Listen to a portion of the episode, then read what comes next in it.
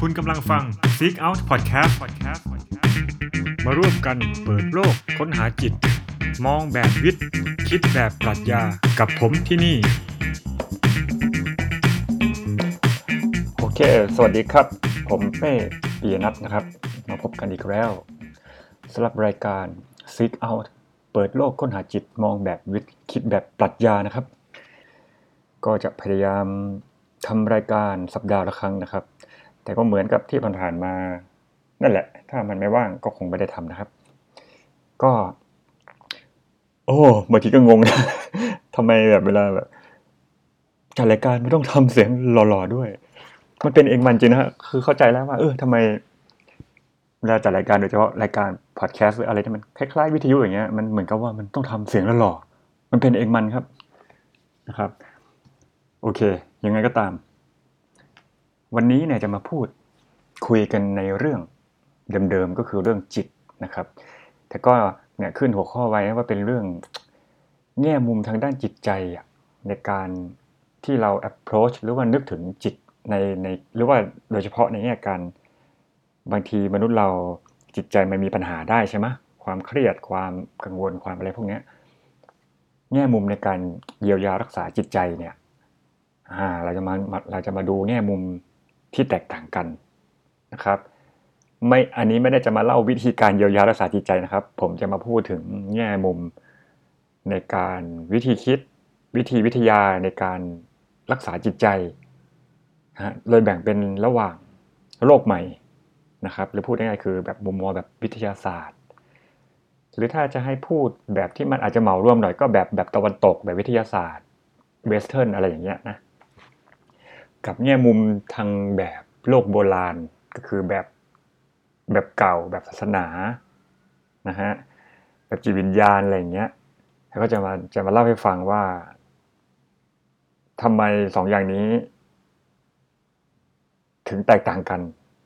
นะครับ และแตกต่างกันยังไงนะครับอะเรามาเริ่มกันที่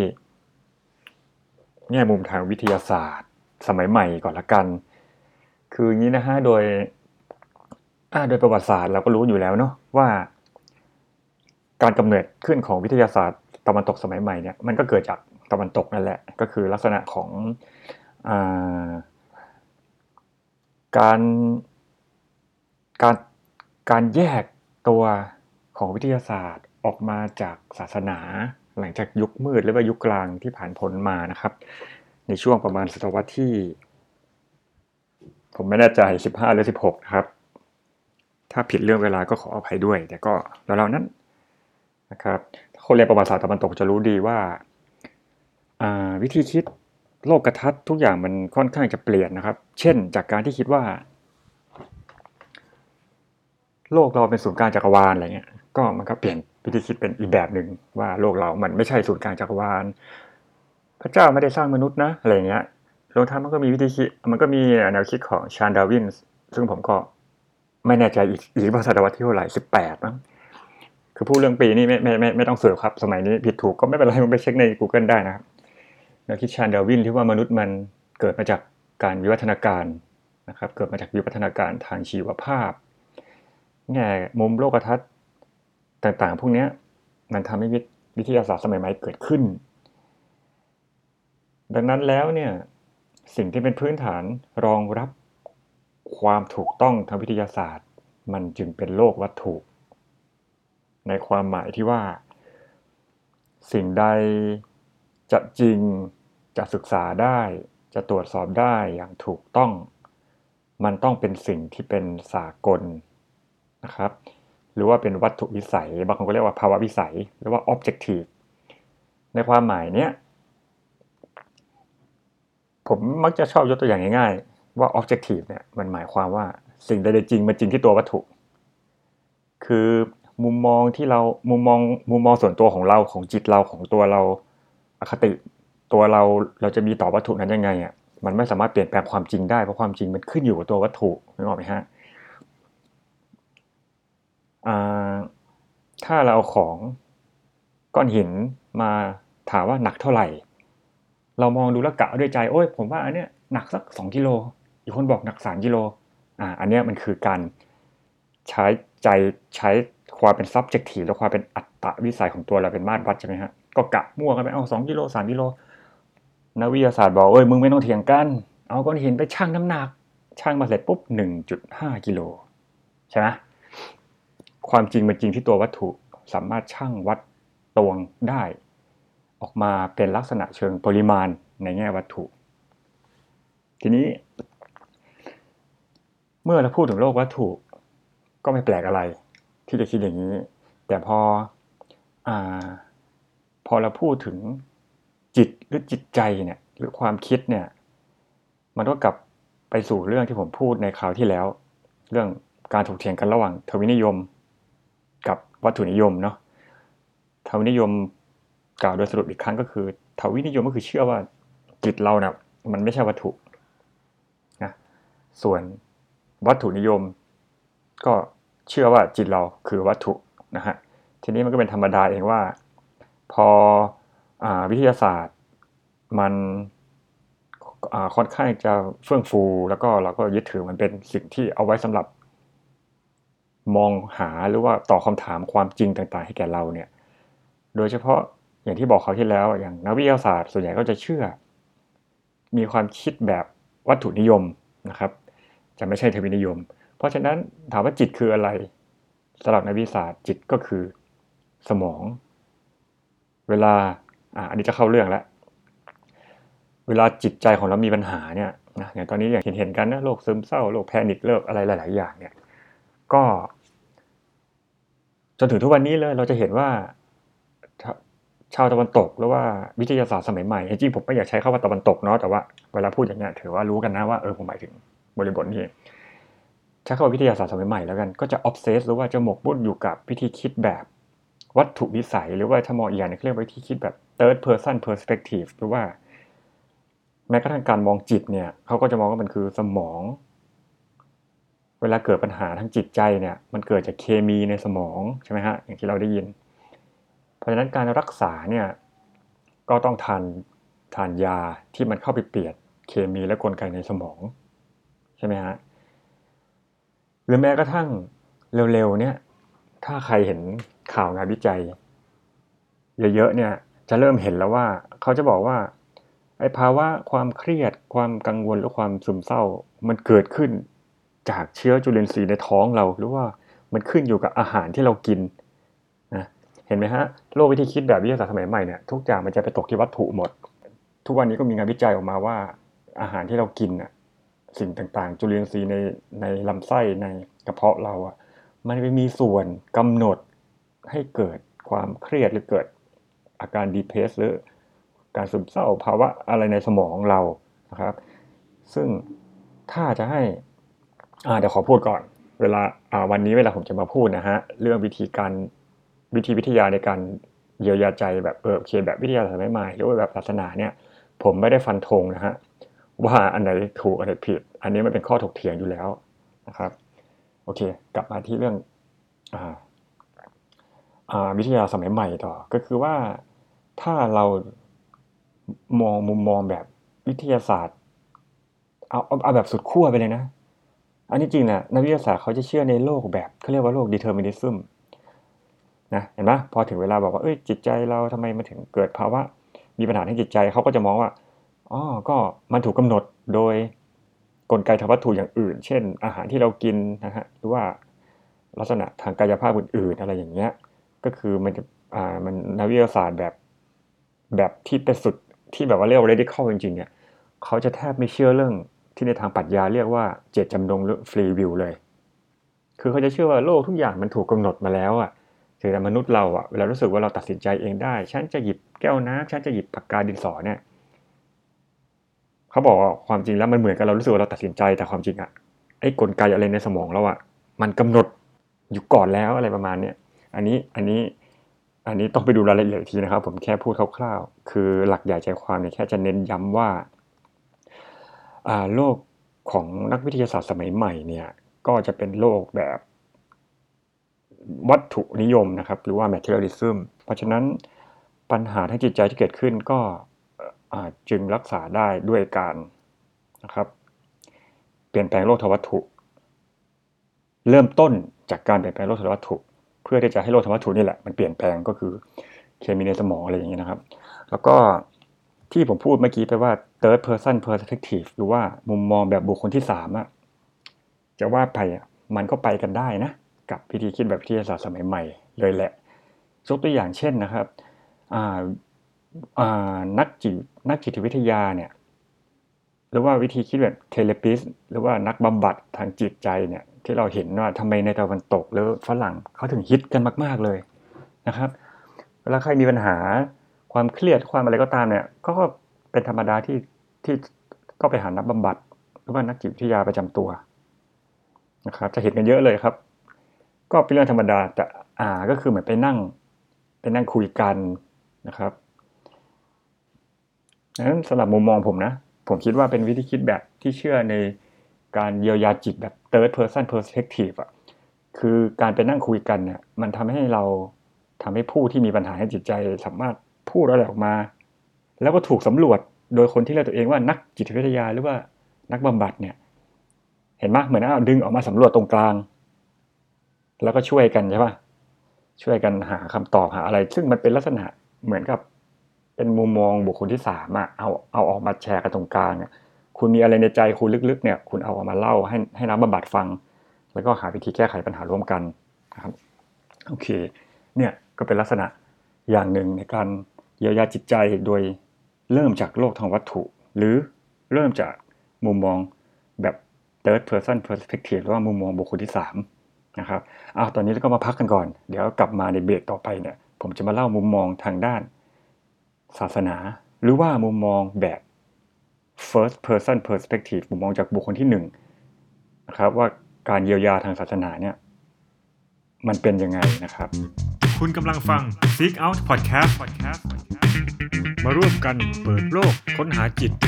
มองแบบวิทย์ คิดแบบปรัชญากับผมที่นี่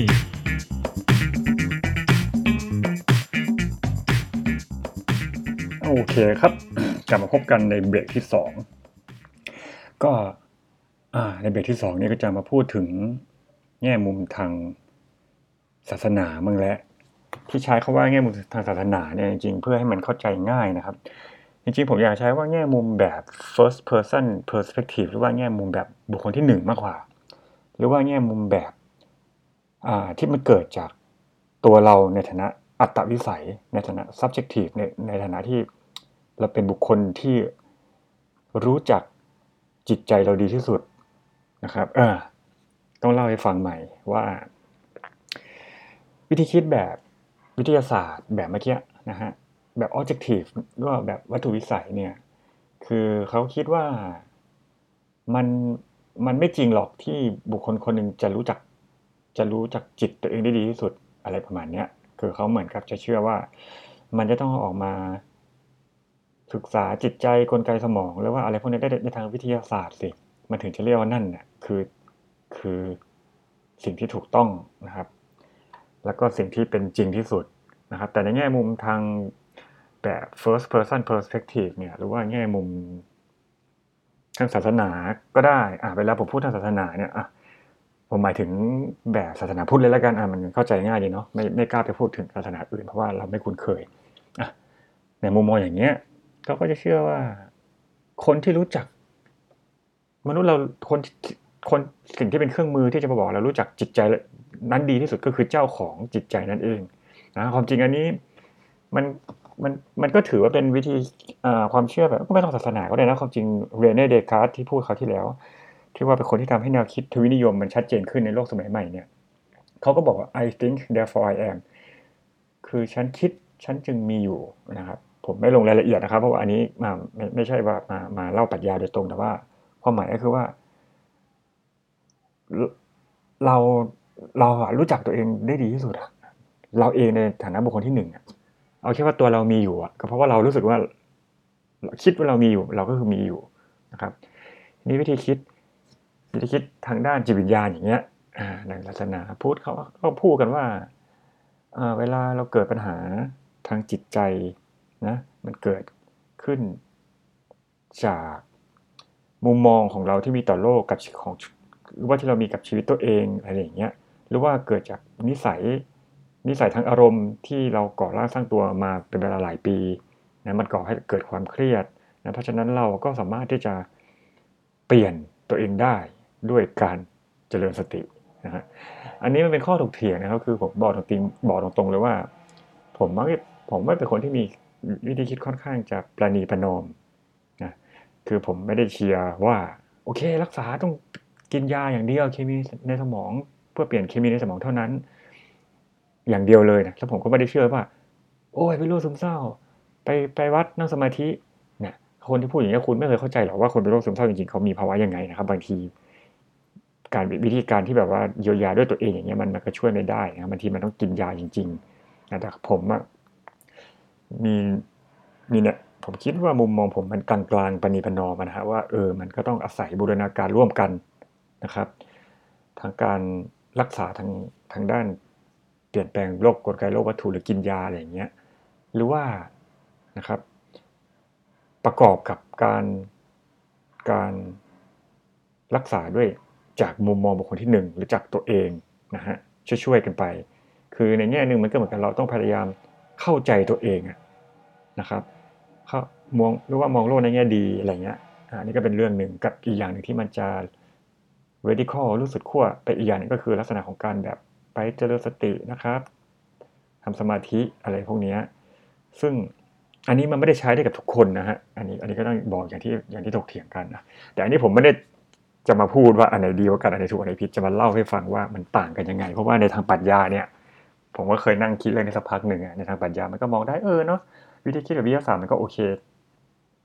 third person perspective เนาะแบบ objective นะวิธีคิดแบบศาสนาหน่อยก็เป็นแบบ first person perspective หรือว่าอ่าอ่าวิธีแบบศาสนาอะไรเงี้ยคือคืออันนี้เนี่ยจริงๆมันมันมันพูดได้ถึงแนวโน้มของวิธีคิดของคนด้วยถ้าเราเห็นนะคนตะวันออกคนไทย หรืออะไรเงี้ยแบบโอ้เวลาเครียดก็อยู่ที่จิตตัวเองเองว่าทำจิตให้สบายปล่อยวางเองสิอะไรเงี้ย ถ้าเป็นฝรั่งก็โอ้เออเราต้องต้องศึกษาปรึกษาแพทย์นะอะไรเงี้ยซึ่งมันก็สุดโต่งไปคนละอย่างนะอย่างที่ผมบอกนะครับมันก็ต้องบูรณาการร่วมกันนะทีนี้มาพูดต่อว่า อันนี้มันคืออะไรนะครับ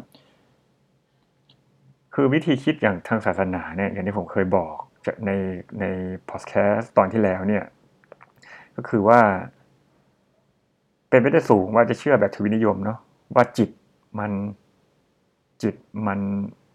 เป็นอะไรที่มากไปกว่าวัตถุนะโอเค แต่ว่าจริงในในเชิงเชิงพุทธศาสนา มันก็จะลึกกว่านั้นอีกเพราะพุทธศาสนาไม่เชื่อในเรื่องเซลฟ์หรือว่าจิตแข็งแข็งก็พุทธศาสนาก็คงจะไม่ได้เชื่อเรื่องจิตที่เป็นแบบดวงดวงอยู่แล้วแหละนะเพราะจิตทางพุทธศาสนามัน interdependent แล้วว่ามันคือสิ่งที่ประกอบ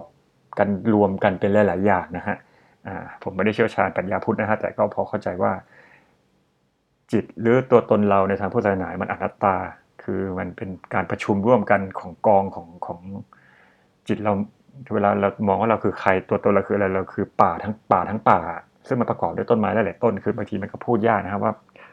ว่าจิตว่าวัตถุหรืออวัตถุอะไรเงี้ยแต่โอเคอย่างนั้นก็ตามในเซนส์เซนส์ของจารีตแบบพุทธมันก็เป็นศาสนาอยู่ดี มันก็จะอาจจะเป็นลักษณะแบบ ทวินิยมอยู่ดีนะครับอย่างน้อยเวลาเชื่อว่า เราเกิดชาตินี้ชาติหน้าอะไรเงี้ยแต่นี้ก็ไม่ใช่ประเด็นสำคัญประเด็นสำคัญคือ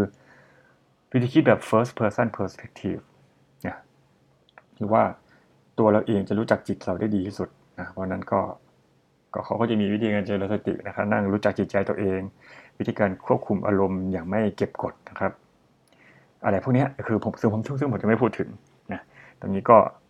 มามาเล่าสู่กันฟังเฉยๆเองแหละ แค่มาเล่าเพราะว่าผมมีความสังเกตว่าเออเนาะทำไมถึง การไปหานักจิตวิทยาหรือจิตแพทย์มันเป็นเรื่องแปลกสำหรับคนไทยนะเพราะวัฒนธรรมเรามีแนวโน้มที่จะคิดแบบ เอ้ย แก้ด้วยตัวเองสิอะไรเงี้ย เอ้ย เป็นโรคซึมเศร้าไปเข้าวัดสิอะไรเงี้ย ซึ่งเป็นความเข้าใจที่ผมก็ว่ามันมันก็ ไม่ไม่ค่อยเข้าใจคนที่เขาป่วยอะ่ะคนพวกนี้คือมันเราต้องเข้าใจบางทีมันเออบางทีก็ต้องไปหาหมอ หานักจิตวิทยาหาอะไรเงี้ย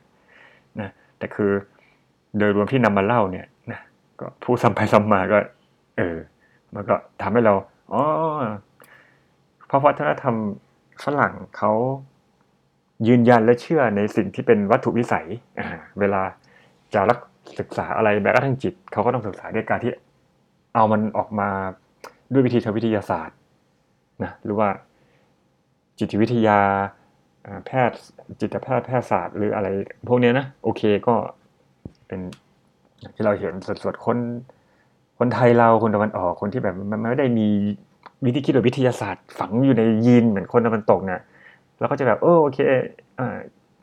เครียดเป็นอะไรก็โอเคก็จัดการก็อ่าเข้าเข้าหาวัดเข้าหาธรรมะอะไรอย่างเงี้ยนะโอเคอ่าวันนี้ก็คงจะมาชวนคุยกันสนุกสนุกเท่านี้นะครับ อย่าลืมนะครับผมไม่ได้ตัดสินแล้วผมย้ำว่าผมมีความเชื่อว่า